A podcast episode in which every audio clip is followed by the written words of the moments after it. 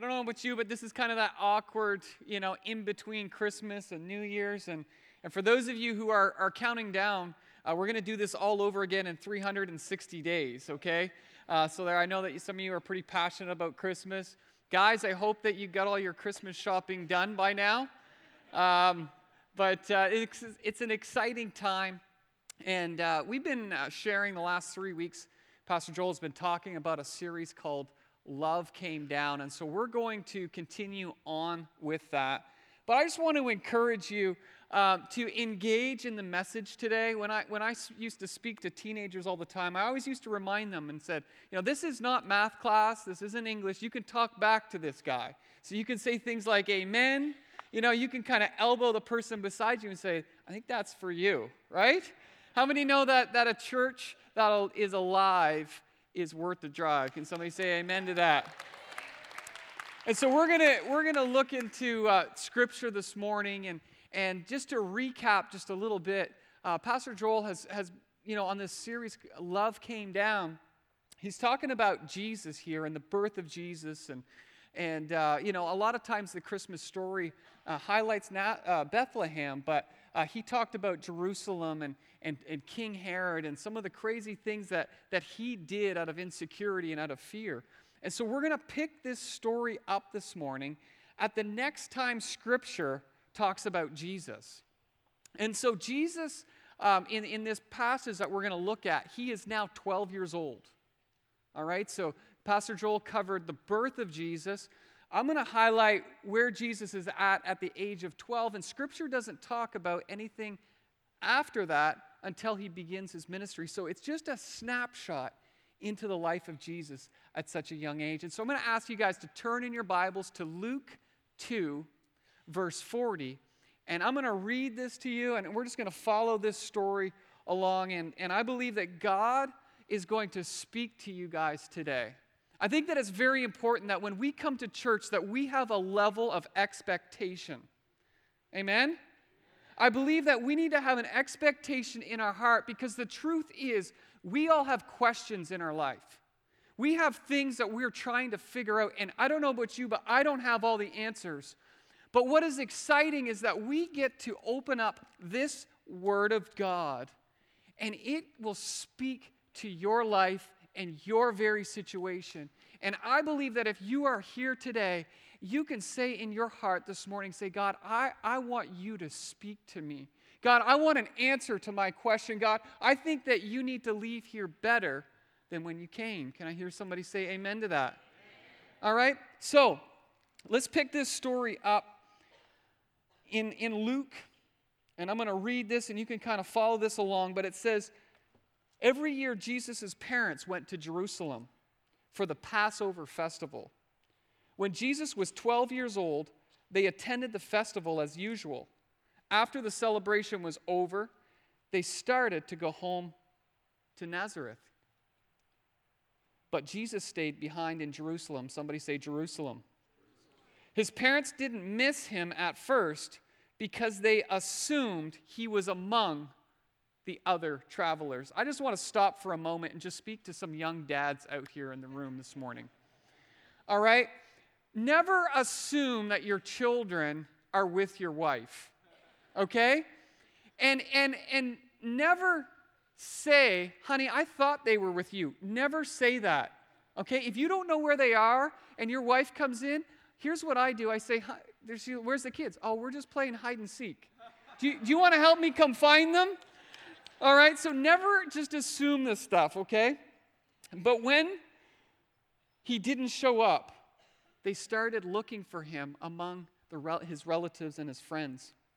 When they couldn't find him, they went back to Jerusalem to search for him there. Three days later, they finally discovered him in the temple, sitting among the religious teachers, listening to them, asking them questions.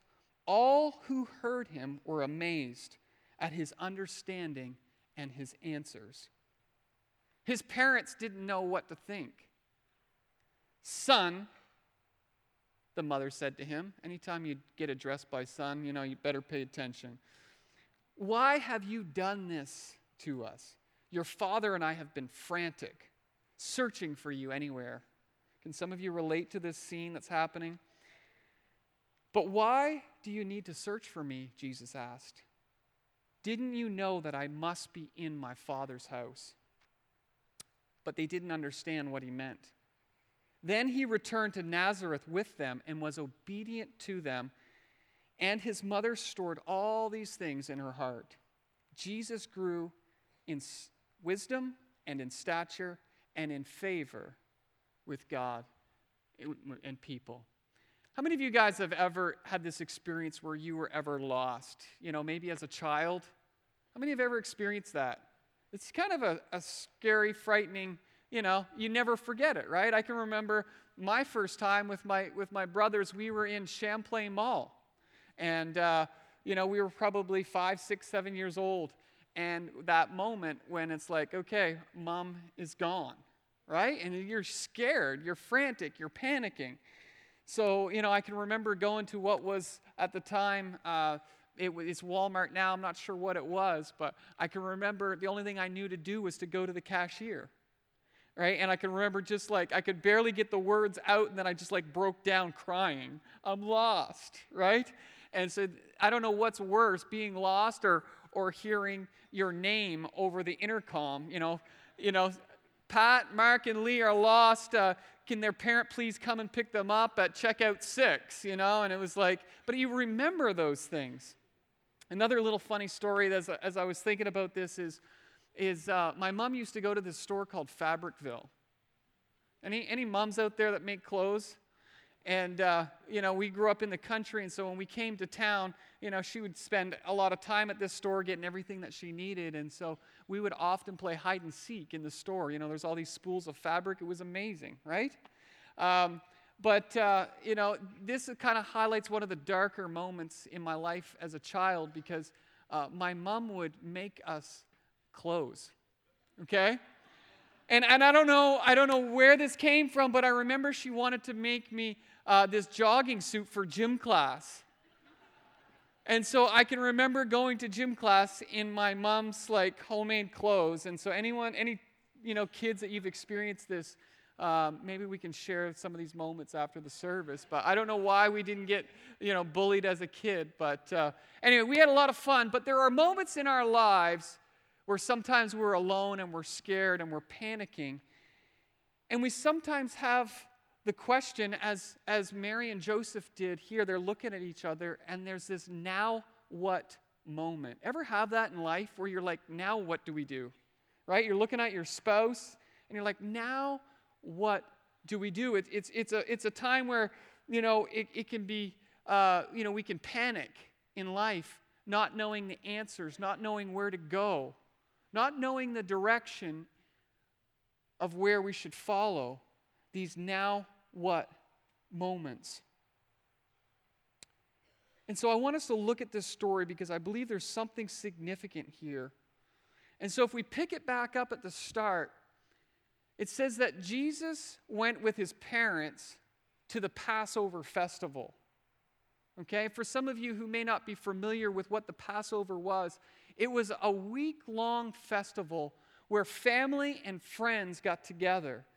And, and Jews, uh, they celebrated when they were released from Egypt.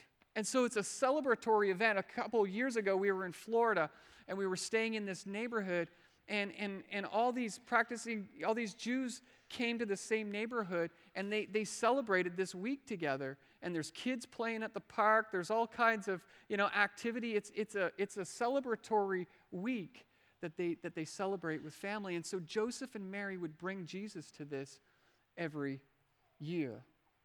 But there's something different that takes place in this story. What's interesting to note is that they walked from Bethlehem to Jerusalem, which was 175 kilometers. That's like walking from here to Fredericton, okay? Now, you guys think you walked far in the parking lot this morning, right? But they walked a long ways to come to this festival. And so they made sure it was important every year that they did this. But what's interesting as we look in verse 43, the story starts to unfold. After the celebration was over, they started home to Nazareth. But Jesus stayed behind in Jerusalem. Somebody say Jerusalem.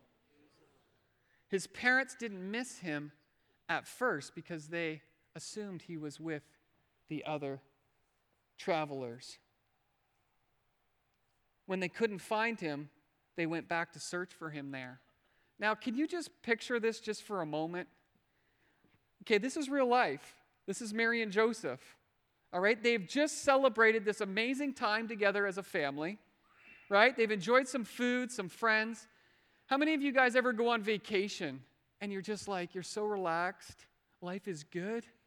And it's like you don't get home and in the door for like five minutes and stuff just hits you, right? Isn't that kind of the way life works? You know, with, with teenagers, you know, we would go at these youth conferences and these amazing high times in our life, or God, I'm going to live my life for you, right? And then the next day they're just slammed, and it's like, you know, we go from highs to lows so quickly. But here's Mary and Joseph. They've just had this amazing week. Now they're looking at each other, all right? And, and Mary's looking at him. I, I kind of see this story, you know, Mary's saying, Joseph, didn't you not realize that Jesus wasn't with us? Right? And Jesus is like, I was getting the donkey ready, you know, I was getting some water, getting him fed. You know, I, I you know, you're kind of the helicopter parent, Mary. Like, why haven't you checked on him, right? And Joseph's like, he's like the savior of the world. I'm sure God is going to protect him. And Mary's like, You're playing the Savior of the world card again? right? And so Joseph's like, Listen, you continue on traveling. I'm going to go back to Jerusalem. I'm going to get him. We'll bring him back. And Mary, I can just see it. She's looking at him. She's like, I don't trust you. He isn't with us now. I'm going with you, right? And so, can you picture that walk, okay? They're traveling a day together, walking. I, I, they weren't talking to each other. Do you guys picture this? Right? But here's where the story gets interesting. Okay, here's where it starts because they're surprised at what they find out when they come back to Jerusalem. Three days later, it says that they found Jesus in the temple. Why is this significant? I think this is significant because Jesus is coming from a small town, Bethlehem. Now he's in Jerusalem. His parents are gone, but when they find him, he is in the temple. Now, I don't know about you guys if you can replay your life back to when you were the age of 12, okay, and you are like for the first time kind of in a, in a new environment, a new city, you've just been with your friends, chances are you're probably not spending your time in church, right? You're checking out the parks and the playground and you're just doing stuff, right? And having fun. But Jesus and, or sorry, Joseph and Mary are surprised to find Jesus in the temple. He is in church. Why is this significant? Because there is a realization Jesus is now at the age of 12, and there is something on the inside of him that is stirring. And he is beginning to hear and feel and sense the call of God on his life, and he is drawn to the temple so that he can understand his purpose. Can I tell you? Let me ask you this question What is God's plan to save humanity? What is God's plan to save humanity? It's, it's who? It's Jesus, right? Do you know what Jesus' plan is to rescue humanity? It's the church. And can I remind you that church is not buildings and steeples, but it is faces and people. And Jesus is about to flip things upside down where people will no longer celebrate temples and statues and gods, but he is going to bring a relationship and a connection with, the, with his heavenly Father that people have never experienced before.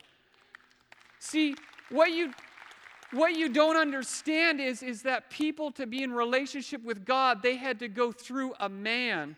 But Jesus came to earth to remove that so we could be in a relationship with a Father. And so he is about to bring a new realization of what church is all about. And church is about people. A church is about a hospital where broken people looking for hope and answers can be rescued. Jesus was all about people. And that's why I get excited when we see some of the things that God has done in this last month in our church. Because this church is not a building, but it's about people. And it's about you understanding that you have a call. You have been placed here for such a time as this. You didn't choose to show up in 2018, right? God placed you and positioned you here for a moment and for a season and for a time. And when we wake up as a people and realize that, we can do something great. And so when we take up offerings and we respond to a need in a community, that is being the church.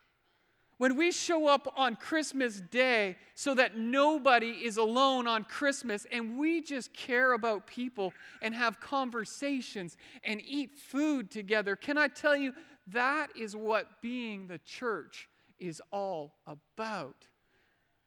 When we get together in small groups and we serve together and we do life with one another, that is what church is all about. Can I hear somebody say amen? When I think about church, I think of the story in Matthew where Peter, where, where Jesus looks to his disciples and he asks them, Who are people saying that I am? Jesus is wondering what people are thinking. And, and so they respond, they're like, Well, some say you're John the Baptist, some say you're Elijah, some say you're a prophet. And Jesus looks at his disciples and he says, What? Who do you say that I am? And Peter speaks up. And he said, You are the Christ, the Son of the living God. And Jesus replies and he says, Your natural senses haven't, haven't made you aware of this. Flesh and blood didn't reveal this to you, but my Father who is in heaven has revealed this to you. And the next words that he says, Upon this rock I will build my church. What does that mean? That means when we get a revelation that God is our Father and we are in relationship with Him, and when our eyes become opened to the relationship and all that we need is found in our Heavenly Father, we, will build the church upon that. We will build the church upon Jesus because Jesus is the one who has provided the way for us to access the Father. Can I hear somebody just say amen? All right? So Jesus was in the temple. The story next says that he was among the teachers. He was sitting among the religious teachers, listening to them and asking questions. Can I ask you today, who are you surrounding yourself with? And what are you listening to? I always say this that, that what you look at longest becomes strongest in your life. And what you listen to matters, and who you surround yourself is important. And my favorite quote of all time that I always say is Show me your friends, and I will show you your future. And we are in a, in a time and age where we can get access to as much information as we want to. And it's time that we that we utilize the information that is given to us and we continue to grow. You see, there's a temptation out there to get comfortable. We live in a Western culture where we want comfort, do we not? Come on, somebody. We just want to put our feet up. Can I tell you that now is not the time to relax? Now is not the time to get comfortable. But we need to learn, we need to grow, and we need to develop. And, and one thing that, that, that some of my, maybe my grade one teachers here and maybe some of my high school teachers, you will know that, um, you know, education and schooling was not my number one thing, okay? I'll, I'll just be honest. And so I have to actually go back to like Bible school and start taking classes in January, okay? And that's kind of scary, you know? Um, there, there's that song, uh, You and Me Are Never Getting Back Together. What's that song go? That's kind of the relationship that I had with school. But you know what? I know that it's good for me. I know that I have to learn. I know that we have to grow. And I want to challenge you to surround yourself with people and be developing the gift that is on the inside of you. Are you guys still with me this morning? We're going to continue on. You see, it's not enough to know you have a gift. I talk to young people all the time and they say, you know, I just want to I just want to use my gift. I want to sing, I want to speak, I want to I want to start a business. Well, what are you doing? I'm sleeping on my mom's couch still, right? Eating cereal, you know? It's like you got to do something with the gift. You got to do something. There was a price to pay. Jesus was learning and he was listening. He was learning and he was listening to those around him, and he was discovering his calling. Let's continue on with this story. In verse 46, it says his parents didn't know what to think. Son, his mother said to him, Why have you done this to us? Your father and I have been frantic, searching for you everywhere. These are going to be the first words that Jesus has ever spoken. Okay? Listen to this. He says, But why did you need to search for me? Didn't you know that I must be in my Father's house? But they didn't understand what he meant. They didn't see, they didn't understand that Jesus was realizing his purpose and his calling as to why he was put on this earth. Listen to this. He was, he was reading the scriptures of the Old Testament and he was seeing prophecies that there would be a Messiah, there would become a Savior of the world, and it is dawning on him that he is the Savior of the world. How many think that that's, you know, just kind of a little bit of a no pressure, right? He is becoming aware of the calling of God on his life. And he is, more importantly, developing a relationship with his heavenly Father, with his Creator. Can I tell you, when your Creator becomes your Father, when that realization that God created you, put you here for a reason, but this same Creator is your Father, can I tell you that is a powerful realization? That will change your now what moments, now what do we do, to a little bit more of an attitude. It's like, okay, what now? Right? You have a little bit of a swagger, a little bit of an attitude because your heavenly Father is in your corner. Come on, somebody. There is nothing that you can't handle, there is nothing that you can't do because your heavenly Father will provide.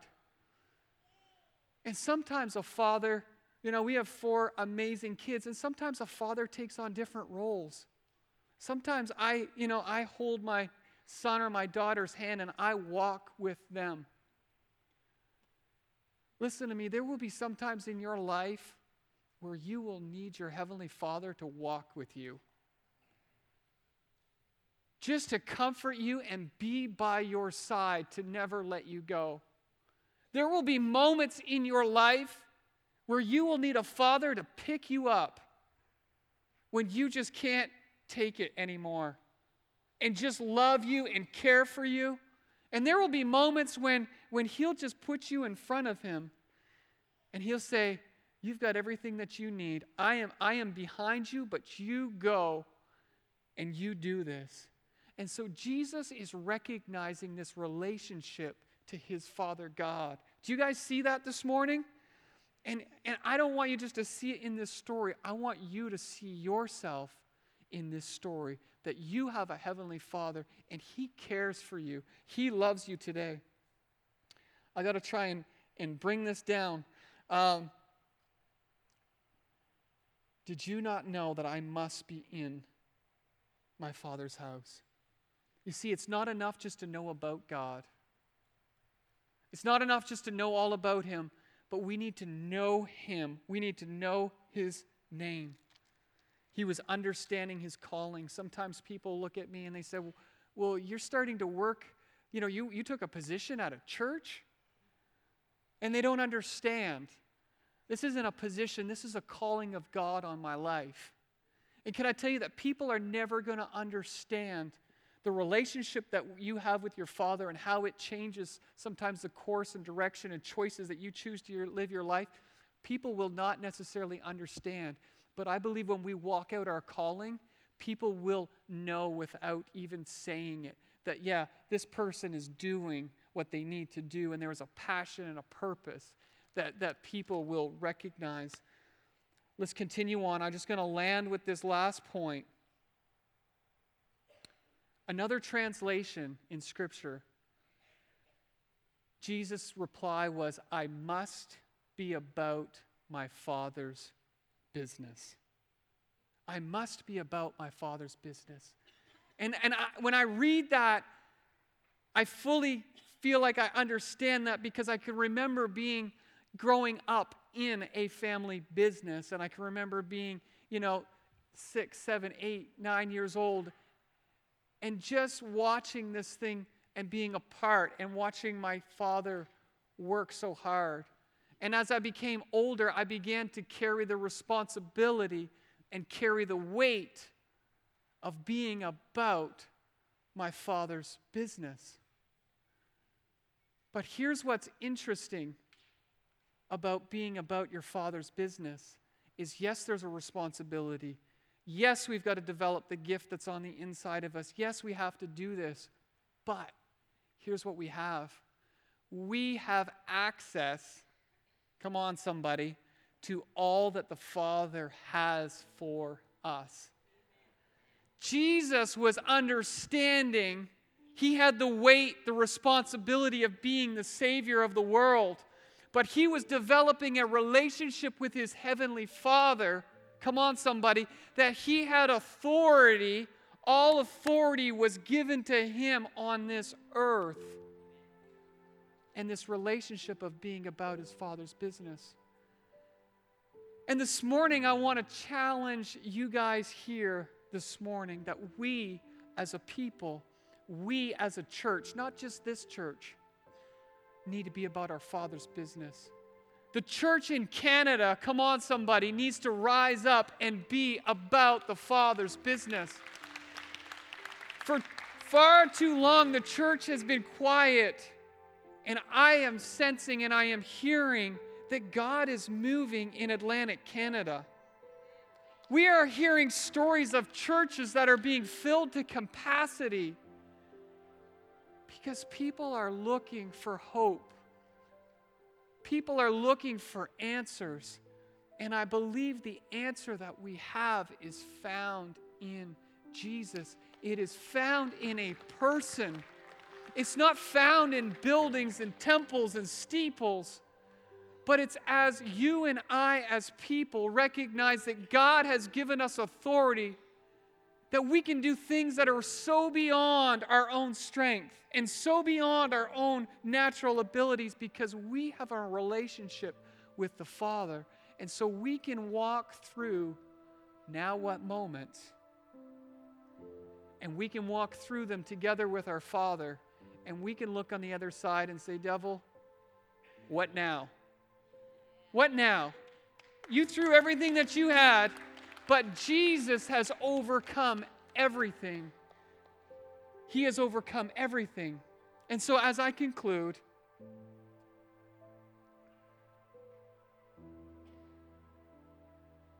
be in the church.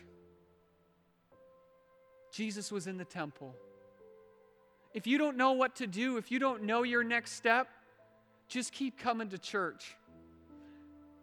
If you remain faithful with just that one thing, God will lead you every step of the way. God often, almost always, uses people. Sometimes we're looking for an answer from heaven, and it's the person sitting beside you. Come on, somebody. Stay in church. We have classes that will grow your faith, that you will understand what all of this means that are going to be starting in January. Surround yourself with people. That's where we talk about small groups. You can't do this thing alone. I always say this we're better together. We are better together. There's only one thing that's worse than being alone, and that's being with the wrong people. Okay? Choose the people around you. And number three, ask God to open your eyes so that you will see your Creator as your Father. And when that realization happens, you are unstoppable. There is nothing that you can't handle. Do you believe that this morning? Can I hear you say amen? Can you guys stand to your feet? And my favorite song for the last few weeks, we're going to sing it. We, we, we sang it just prior, but I will build my life upon your love.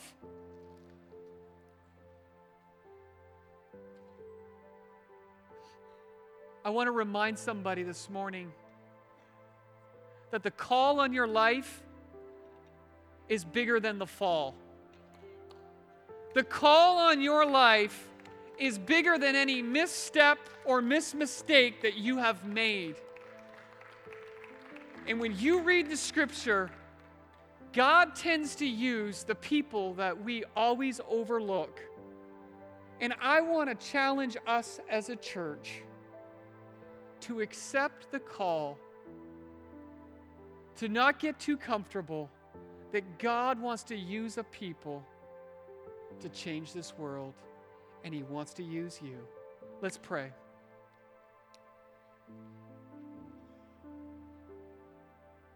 God, I have had such a strong presence since I walked in here this morning. And Holy Spirit, I ask that you would do what only you can do, and that is speak to the hearts of every person here, right in the place that they are at in this moment. And I ask that you would show yourself so real to them. That they would understand your love in a way they've never seen it and felt it before. God, I pray that that love of God would become so real that it would allow us to go far beyond what we can think. God, I pray that your love of God will flow through this church and through these people, God, that we will do things that we've only dreamed about. God, as we continue our relationship with our Heavenly Father, in Jesus' name we pray. Amen.